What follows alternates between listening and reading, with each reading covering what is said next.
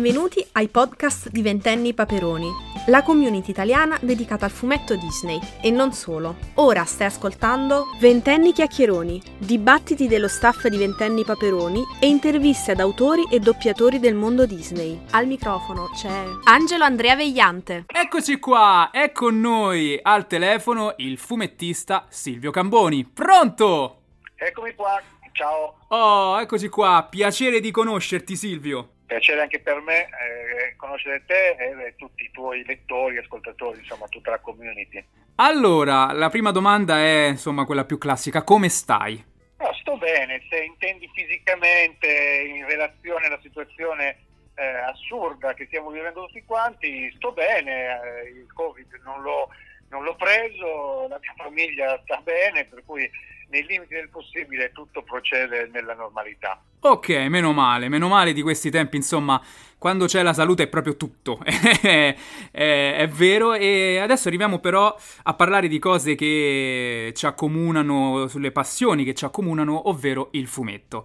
E tu hai una grandiosa carriera all'interno di, delle redazioni di Topolino e non solo, però vorrei cominciare proprio a focalizzarmi eh, sulla tua collaborazione con Topolino che sappiamo che è partita tra il 1988 e il 1989 però vogliamo sapere com'è iniziata? Beh, è iniziata come spesso accade per le cose della vita un po' per caso nel senso che io in quegli anni ero a Milano per motivi di studio perché studiavo architettura e cercavo di trovare un gancio per entrare nel mondo dei fumetti perché ero appassionato, mi piaceva, mi sarebbe piaciuto all'epoca fare questo lavoro, per cui gironzolavo per le case editrici con il mio book nel più classico dei sistemi pre-digitali, quindi insomma tutto a mano, tutto col portfolio in mano. Eh, eh, sì, così, autobus, eh, appuntamento telefonico e, e spera in Dio, insomma. Per cui ne ho fatti un po' di tutti i colori, ne ho, visti, ne ho viste molte, poi a un certo punto, gira e rigira, sono finito eh, alla EPR di, di Gianni Bono, eh, in piazza Napoli, mi ricordo ancora, a, a, Milano, e lì ho conosciuto Carlo Kendi, che, che mi ha proposto, ha visto i miei disegni, non c'erano delle cose mh, mm, necessariamente disneyane, però lui ha visto il mio modo di disegnare, ha pensato che potesse essere adatto, mi hanno proposto lui e Gianni di provare a fare delle tavole di prova così per, per Disney, visto che loro eh, le facevano, e così ho fatto. Dopo un po' di tempo mi è stata proposta una piccola sceneggiatura iniziale che, che, io ho disegnato a matita perché ancora non ero capace di, di, di inchiostrare e poi piano piano una cosa ha tirato l'altra, insomma, poi ho conosciuto eh, Giovan Battista Carpi, ho conosciuto l'allora direttore di Topolino eh, Gaudenzio Cappelli che mi ha proposto di entrare direttamente a lavorare nel gruppo di, di, dei disegnatori di, di, Topolino, per me chiaramente era un po' eh, la realizzazione di un sogno, per cui non ho esitato un attimo ed è iniziata un po' così, non è stato né facile né immediato, io te l'ho riassunta, però insomma questi sono i fatti nudi e crudi. Ecco, ma tu non sei solo noto in Italia, all'estero comunque ti sei fatto un nome veramente importante, soprattutto con il fumetto franco-belga, che so eh, che tu collabori tuttora con questa dimensione. Quindi eh, so che è uscito recentemente un tuo, un tuo ultimo libro, quindi ti vorrei chiedere com'è il mondo del fumetto francese e come, cosa cambia rispetto a quello italiano? Eh, beh, cambia, è come dal giorno alla notte. Eh, voglio dire, eh, lo, e lo dico nel rispetto veramente di tutti e di tutto, perché poi io sono italiano, la mia carriera, la mia vita si svolge in Italia e tutto quanto, però è come se tu giocassi a calcio eh, in promozione o in Serie D eh, interregionale, così poi di colpo incominci a giocare in Serie A in un club importante. Il passaggio eh, al mondo del fumetto franco-belga è questo, è la Serie A eh, del fumetto europeo perché per una questione di tradizione, di, di, di, di numeri, eh, case editrici. Allora, la, la, grande differenza è che la Francia, Francia e Belgio diciamo, hanno una tradizione enorme, lunghissima di editori e lettori. Due cose che in Italia purtroppo negli ultimi anni sono venute a mancare entrambe. Sono pochissimi lettori e ancor meno editori nel senso pieno del termine. È chiaro che per gli autori avere a che fare con un vero mercato eh, e con tanti editori che, che, che, si fanno una vera concorrenza, eh, cambia tutto quello che c'è da cambiare. Ecco, ma cosa ti ha spinto a lavorare fuori Italia? Cioè, che cosa mh, ti ha attratto eh, di questo fumetto francese? Beh, eh, io naturalmente conoscevo un sacco di, cioè un sacco, all'epoca mi sembravano un sacco, adesso posso dire che erano eh, pochissime. Conoscevo diverse cose del, del fumetto tradizionale franco-belga, cose, cito nomi che tutti conoscono, Asterix, eh, Lucky Luke, eh, Tenten eh, e vari altri classici, no? qualche autore più importante come Moebius e cose del genere. E quindi mi interessava capire cosa succedesse di là, eh, perché da noi il mondo era abbastanza chiuso in alcune cose, c'era Topolino, c'erano i Bonellidi e poco altro. Eh, invece poi una volta che mi sono affacciato dalla finestra e ho visto cosa c'era di là, ho capito che era eh, come aver navigato nella vasca da bagno, improvvisamente entrare in un oceano, mm. eh, c'era di tutto, c'era di tutto, c'era qualsiasi cosa un autore eh, e un lettore eh, potessero desiderare e si aprivano spazi immensi. Eh, naturalmente eh, quando tu entri in un oceano o una barchetta che è stata progettata per eh, navigare in una barca da bagno hai le tue brave difficoltà e non tutti sopravvivono. Io ho avuto la bravura, la fortuna, il coraggio, la capacità, insomma, sono tante le componenti, ovviamente, di riuscire a navigare in questo oceano tempestoso e dopo tanti anni mi sono fatto, come tu dicevi, un piccolo nome, un piccolo pubblico eh, e ho degli editori con i quali collaboro ormai da molti, molti anni, eh, autori, amici che collaborano con me, eccetera, eccetera. Per cui adesso eh, tutto va bene, però anche quello non è stato semplice come sembrerebbe raccontarlo. Ecco, tu hai detto comunque che il comparto lavorativo eh, franco-belga è comunque diverso da quello italiano. Secondo me è anche diverso il pubblico a cui ti rivolgi, perché ovviamente un conto è il pubblico italiano, un conto è il pubblico estero. In che cosa eh, differiscono queste due tipologie? Beh, allora, intanto, intanto nei numeri. Stiamo parlando di un rapporto, cioè voglio dire, un titolo di successo, un Asterix che esce adesso in Francia, e Asterix non è più un titolo forte come lo era vent'anni eh, fa, no? però quando esce Asterix adesso vende un milione e mezzo di copie subito, nei primi due mesi, un milione e mezzo di copie. In Italia un libro a fumetti che dovesse uscire per fare un milione e mezzo di copie impiega eh, vent'anni, se è un successo, altrimenti non li fa.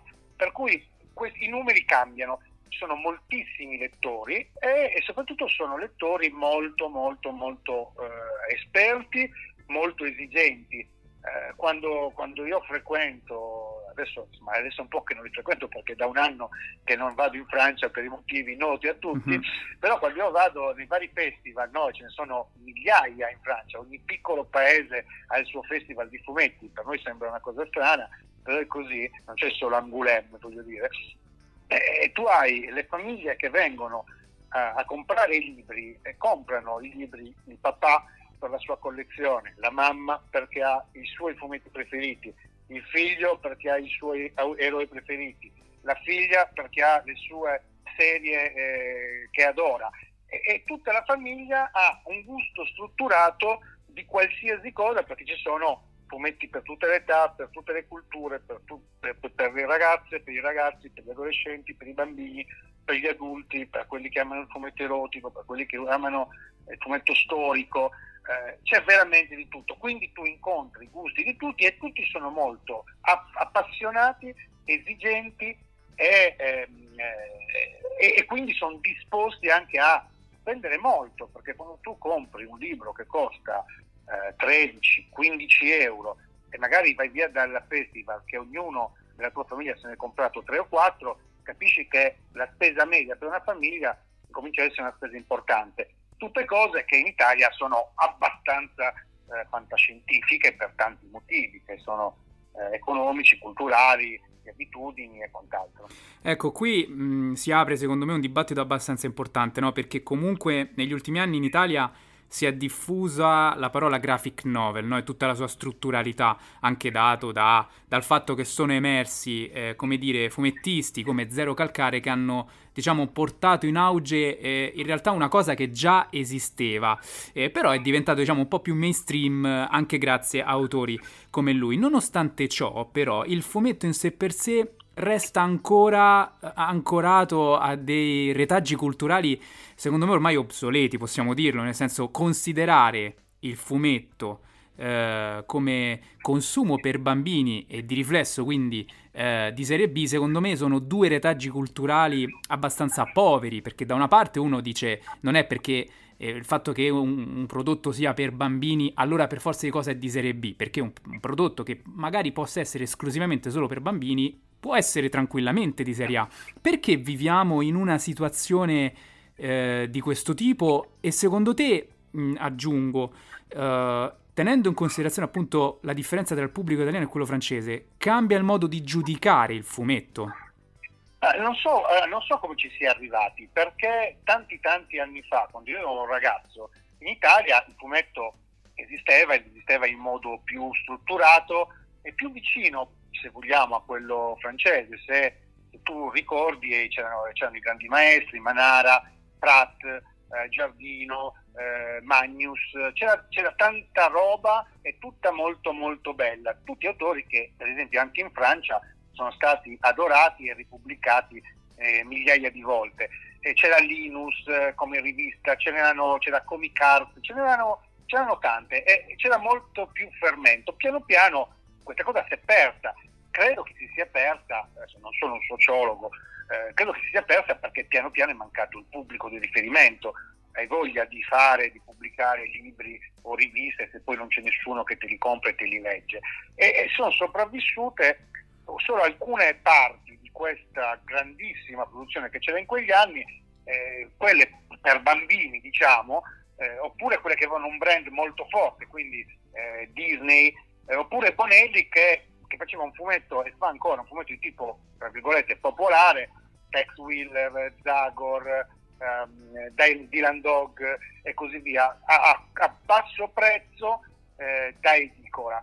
Il prodotto da libreria di alto livello, curato nell'edizione, nella carta, nei colori, eh, nel formato, eccetera, eccetera, è via via scomparso. Adesso, come tu dicevi, sta, sta un po' riandando di moda questa cosa della graphic novel che diciamo, ha cambiato nome, ma poi alla fine è sempre quello, un libro a fumetti, eh, però in Italia ha preso una piega eh, che a me non piace molto perché è la piega dell'Isola dei Famosi, cioè Zero Calcare che a me piace moltissimo e che io compro, oppure Gibi che a me piace moltissimo e che compro, la maggior parte delle persone che hanno contribuito al loro successo, popolare in Italia, li hanno comprati, li hanno comprati perché a un certo punto sono diventati di moda senza capirne il significato, senza capirne la profondità, senza coglierne il, il senso eh, profondo.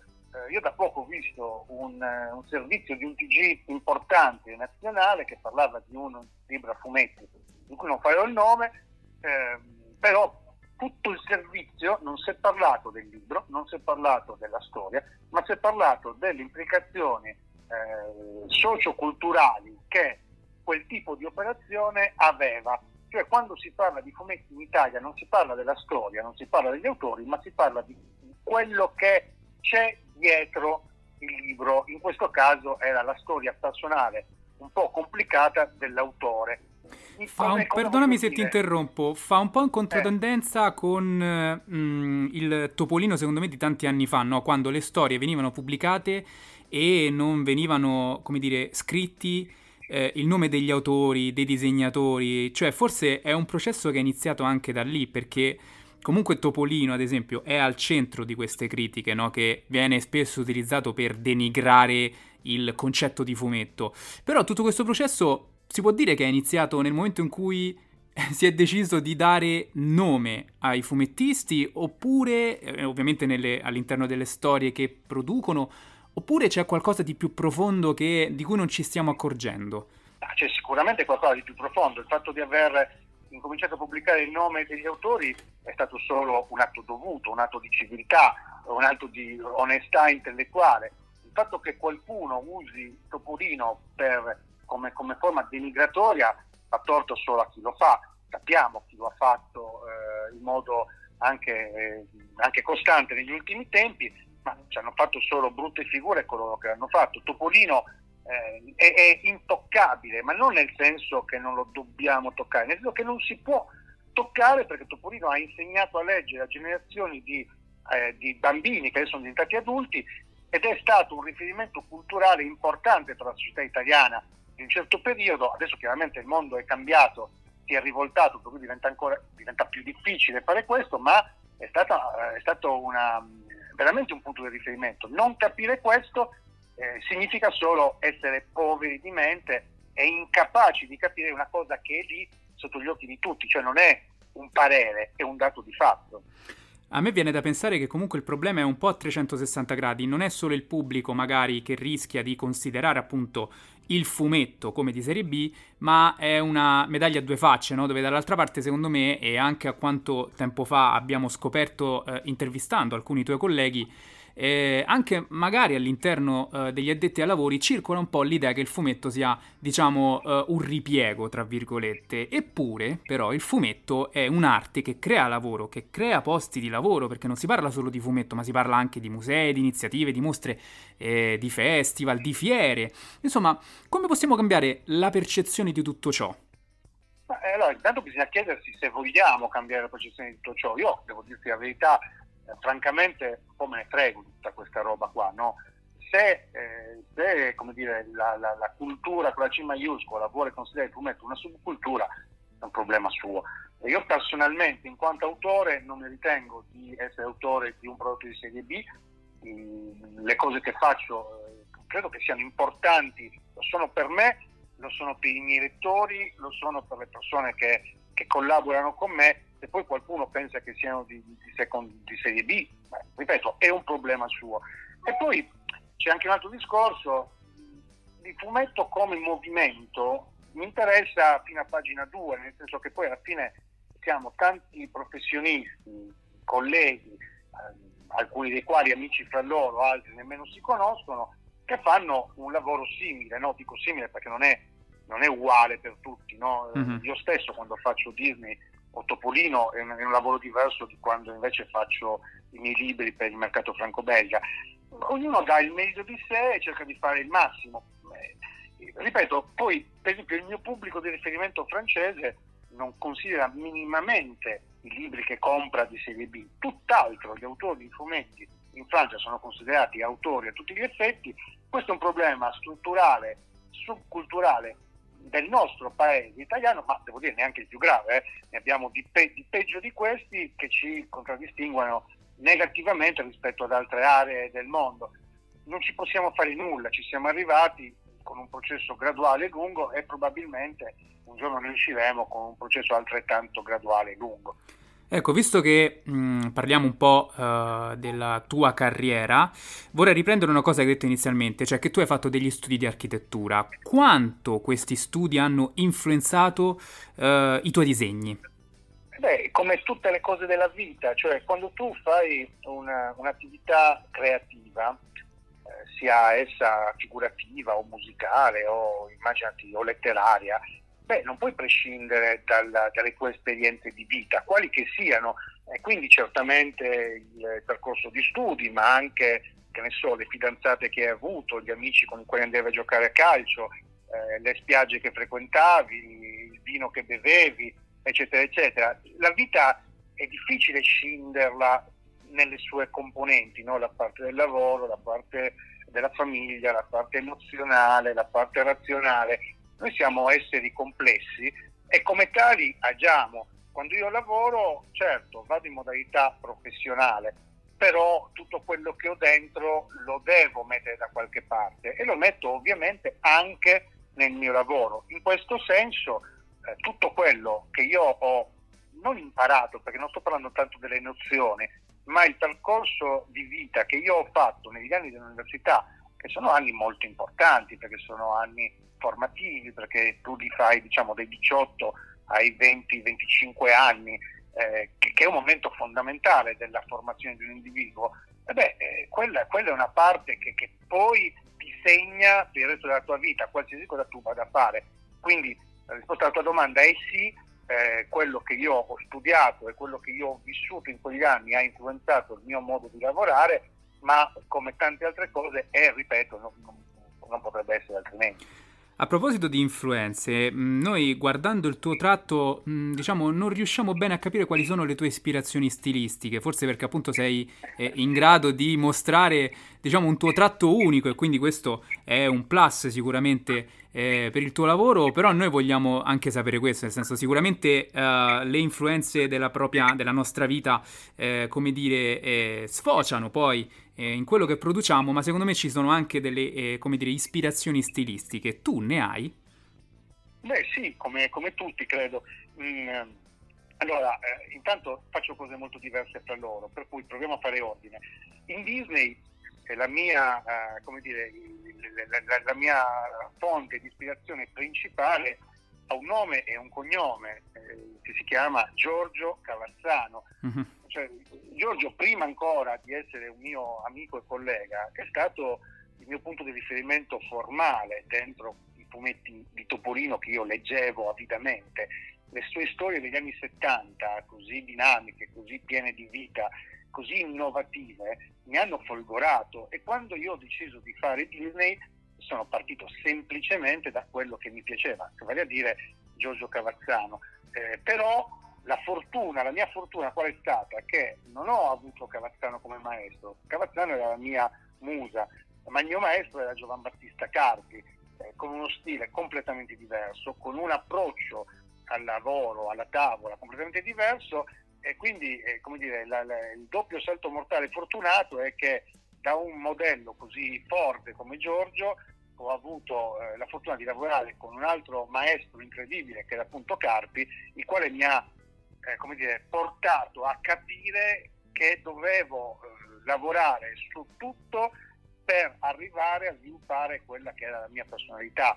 Eh, questo è un grandissimo pregio che Giovan Battista Carpi ha avuto e, e, va riconosciuto perché a quell'epoca non c'ero solo io, c'ero io, c'era Silvia Ziche, c'era Corrado Mascantuono, c'era Roberto Saltillo, c'era Andrea Freccero, eh, c'era, c'era, un sacco di gente che è diventata Alessandro Perina, che poi sono diventati degli autori importanti della Disney eh, di Topolino per capirci, e ognuno di, loro, ognuno di noi, ognuno di loro ha sviluppato uno stile del tutto personale questo va riconosciuto come merito soprattutto a Giovan Battista Carpi, che non ha mai provato a creare dei cloni di Carpi, ma anzi ha insistito perché ognuno sviluppasse la sua eh, personale eh, visione del mondo Disney. E questo è per quello che riguarda Disney. Per tutto quello che riguarda invece il mondo, l'altro mio mondo franco-belga, beh, lì le, le, le, le reference sono tantissime mm-hmm. e io le mischio tutte, tutti i giorni, continuamente. Senti, per quanto riguarda sempre la tua attività artistica, tu ti occupi anche di colorazione nelle storie? No.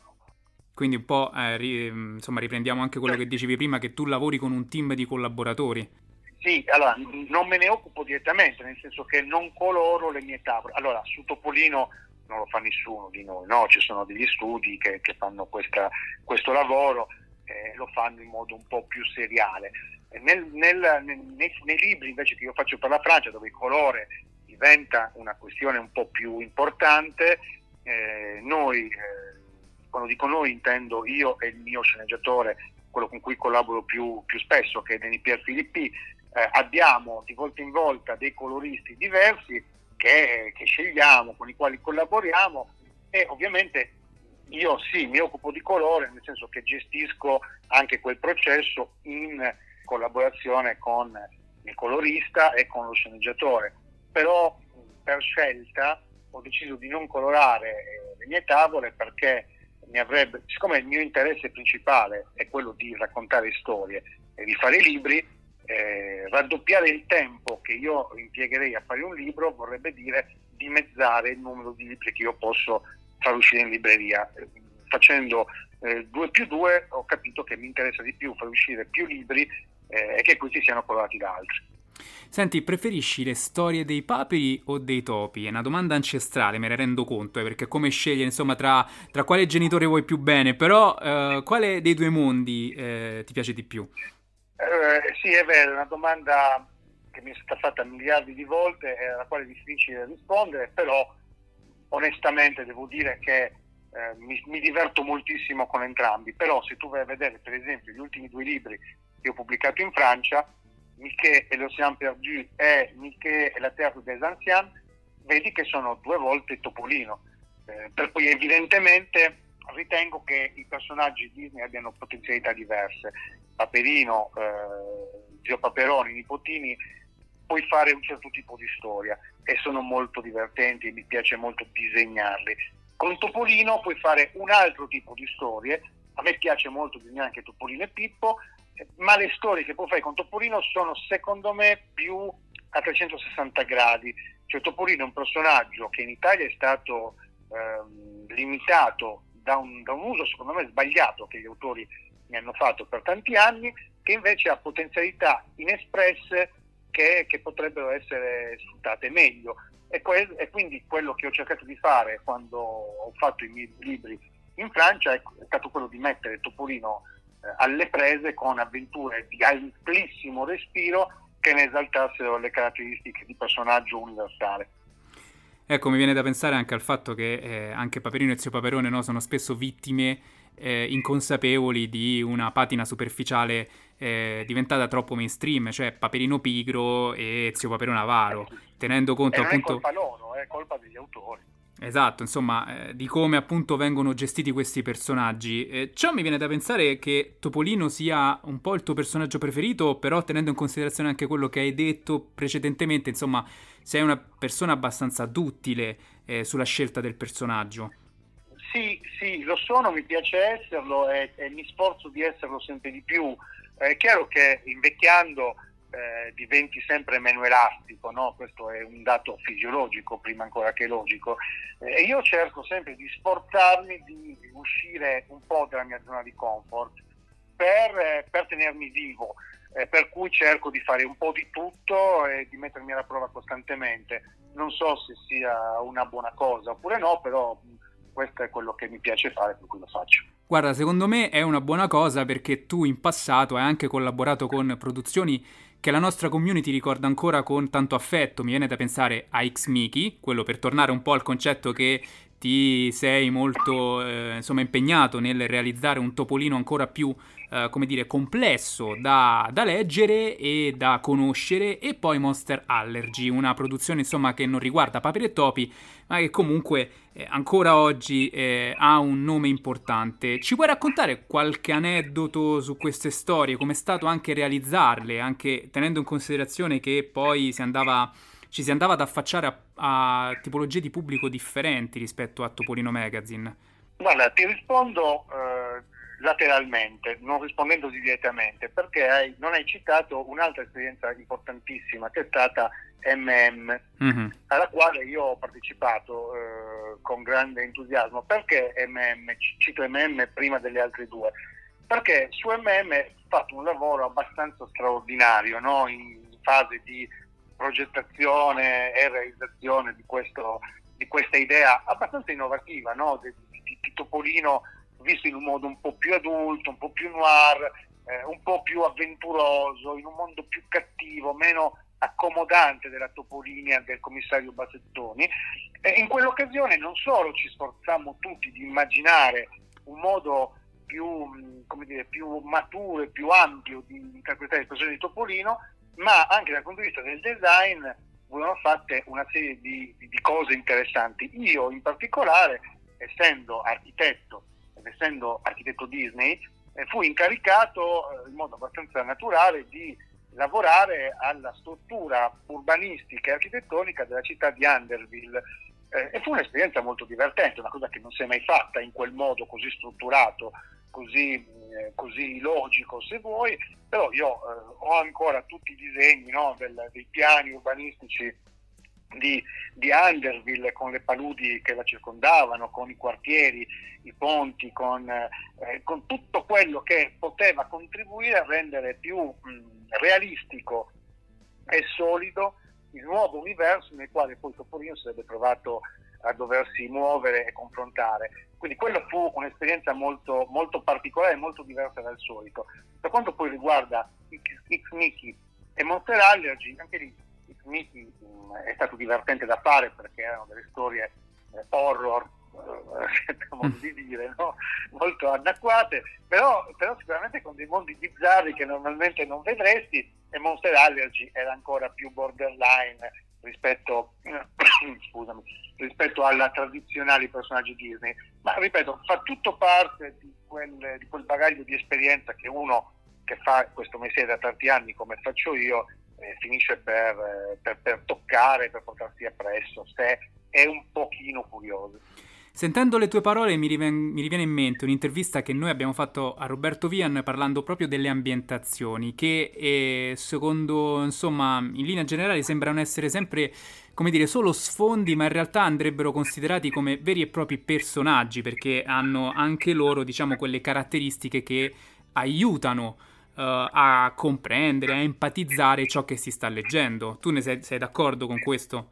Eh, sì e no, nel senso che... Mm, eh io, questa è una cosa, per esempio, che io dico sempre ai coloristi con i quali io collaboro per i miei libri francesi. Ci sono momenti della storia in cui lo sfondo è sfondo, cioè tu sei focalizzato sul personaggio, c'è un dialogo importante, c'è uno snodo eh, di narrazione importante e tu devi essere focalizzato sul personaggio ed è importante che con te il lettore si focalizzi sul personaggio e su quello che si stanno dicendo e sulle azioni che stanno compiendo.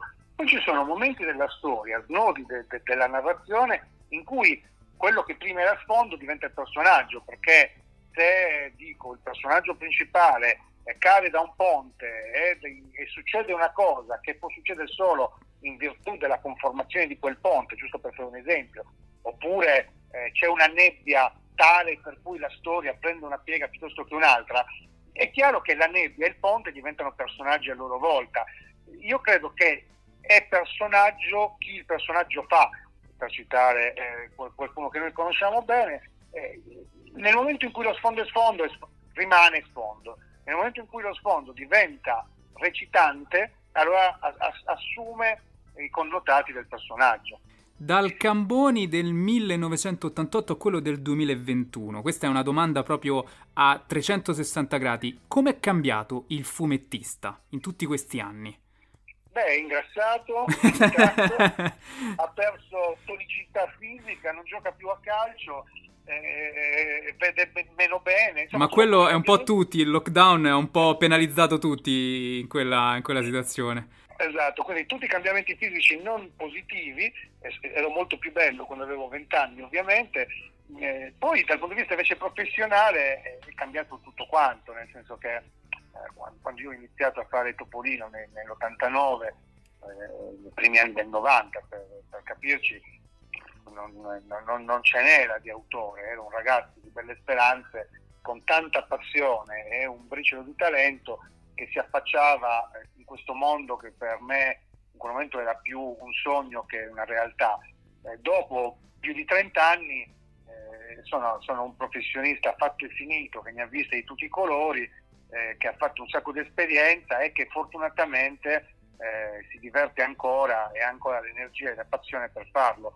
In compenso ho guadagnato un sacco di, di trucchi e di, di, di, cose che adesso so e che là non sapevo e che mi permettono di, ottimizzare molto il mio lavoro, minimizzando i miei difetti che sono ancora tanti e ottimizzando i miei pregi che sono quelli che sono ma che ho imparato a mettere in evidenza.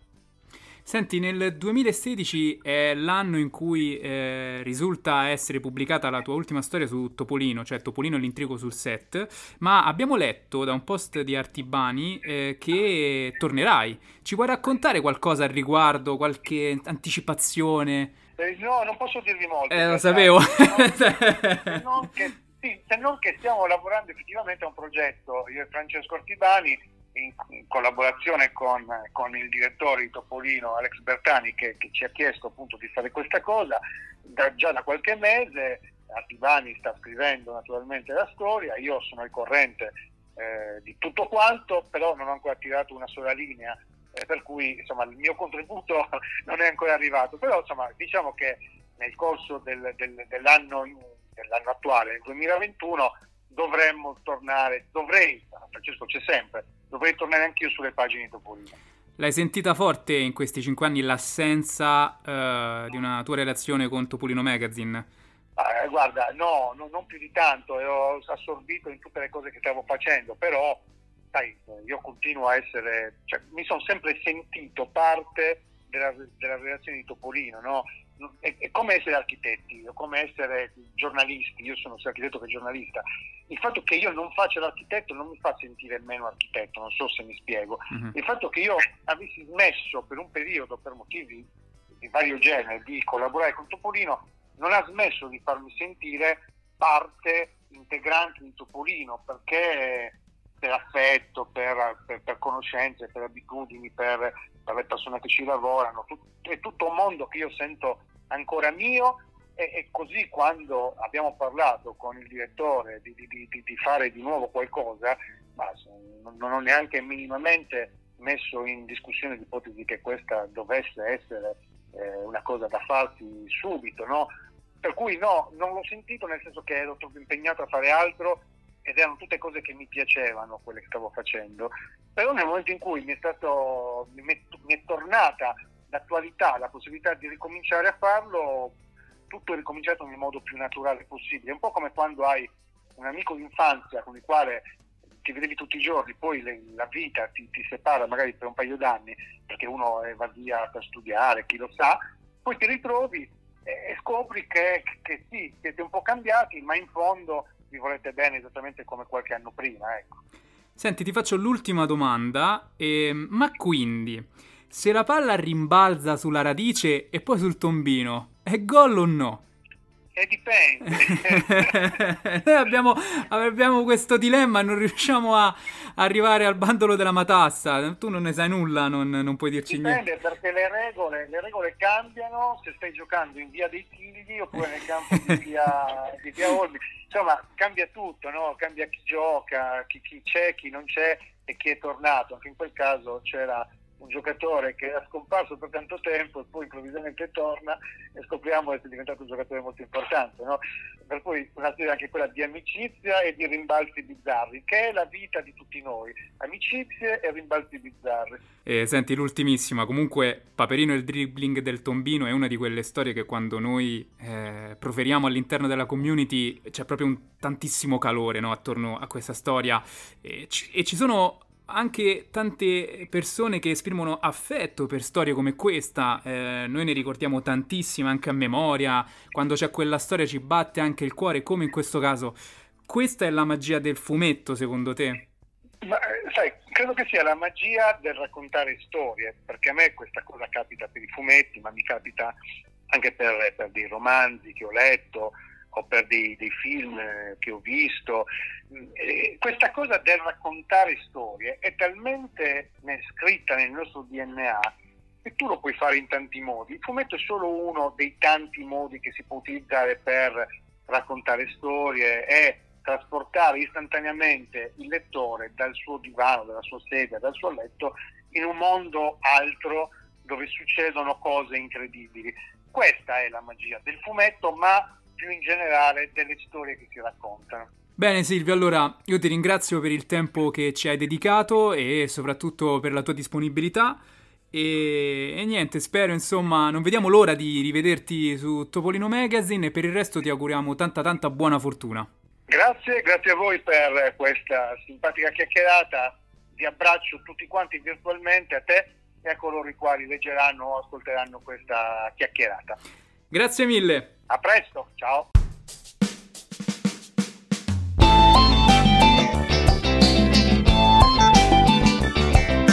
Grazie per aver ascoltato il nostro podcast. Non dimenticare di seguirci sui nostri social cercando Ventenni Paperoni e di visitare il nostro sito www.ventennipaperoni.com. Ci sentiamo al prossimo podcast. Ciao!